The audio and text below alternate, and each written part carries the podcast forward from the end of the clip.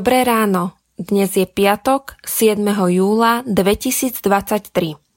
Božie slovo je pre nás zapísané v prvej knihe Mojžišovej v štyridsiatej deviatej kapitole od dvadsiateho deviateho verša a v päťdesiatej kapitole po verš štrnásť takto.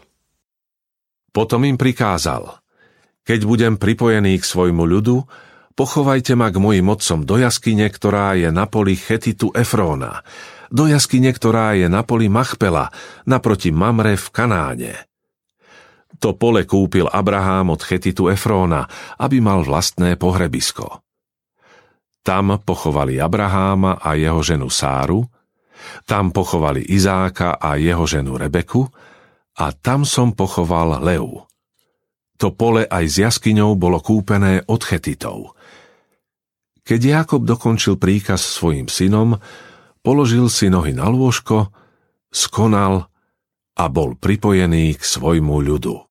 Na to padol Jozef na tvár svojho otca, plakal nad ním a boskával ho.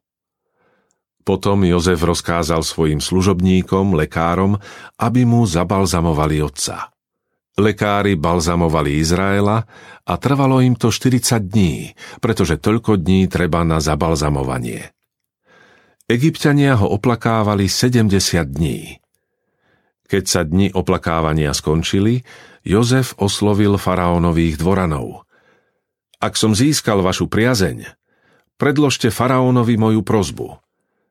Môj otec ma zaviazal touto prísahou. Pozri, ja zomieram. Pochovaj ma v mojej hrobke, ktorú som si pripravil v Kanáne. Dovoľ mi odísť a pochovať tam môjho otca.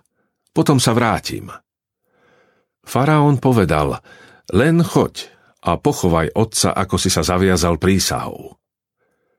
Jozef teda odišiel pochovať otca a šli s ním všetci faraónovi služobníci, jeho dvorania, všetci egyptskí hodnostári, všetci členovia Jozefovej domácnosti, jeho bratia i členovia domácnosti jeho otca.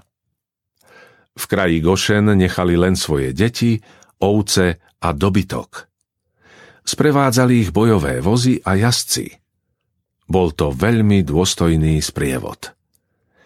Keď prišli do Goren-Atádu, ktorý je za Jordánom, usporiadali veľkú a dôstojnú smútočnú slávnosť. Jozef smútil za svojím otcom sedem dní. Keď Kanaánčania videli v Goren-Atáde smútočnú slávnosť, vraveli: Egypťania majú veľký smútok.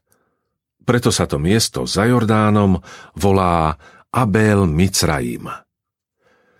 Synovia potom urobili, ako im prikázal otec.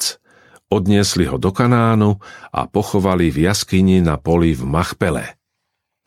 To pole naproti Mamre kúpil Abrahám od Chetitu Efróna, aby mal vlastné pohrebisko.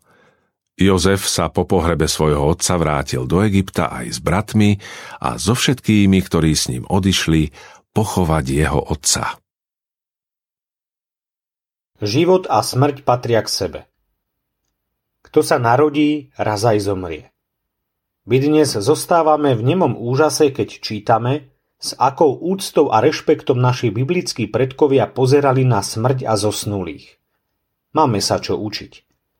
Aj smrť vzbudzuje rešpekt, lebo je to hádam jediné, čo dosiahne každý človek. Bod smrti. Každý. A úcta voči smrti spočíva v tom, že je nekompromisne spravodlivá. Spôsobov, ako sa vyrovnať s touto nekompromisnou realitou, je iste mnoho. Každá civilizácia, každá kultúra si vytvárala svoj spôsob, ako sa so smrťou vyrovnať, ako ju s rešpektom a úctou prijať. Od postupov, ako pripraví telo zosnulého na poslednú rozlúčku, až po jeho uloženie na miesto večného odpočinku, či finálnu rozlúčku v ohni alebo v hlbinách mora či oceánu.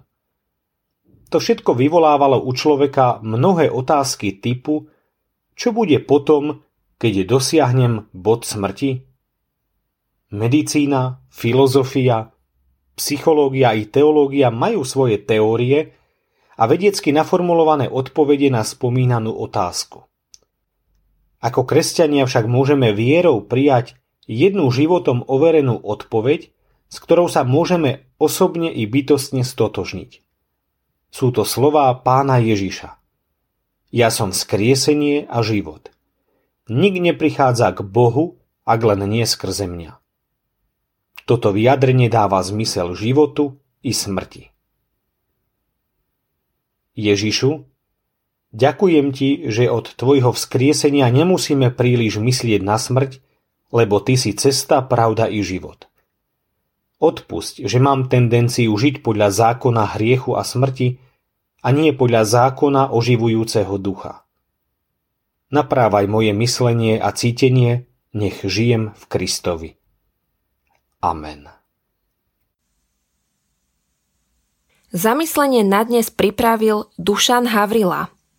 Myslíme vo svojich modlitbách aj na cirkevný zbor Pezinok.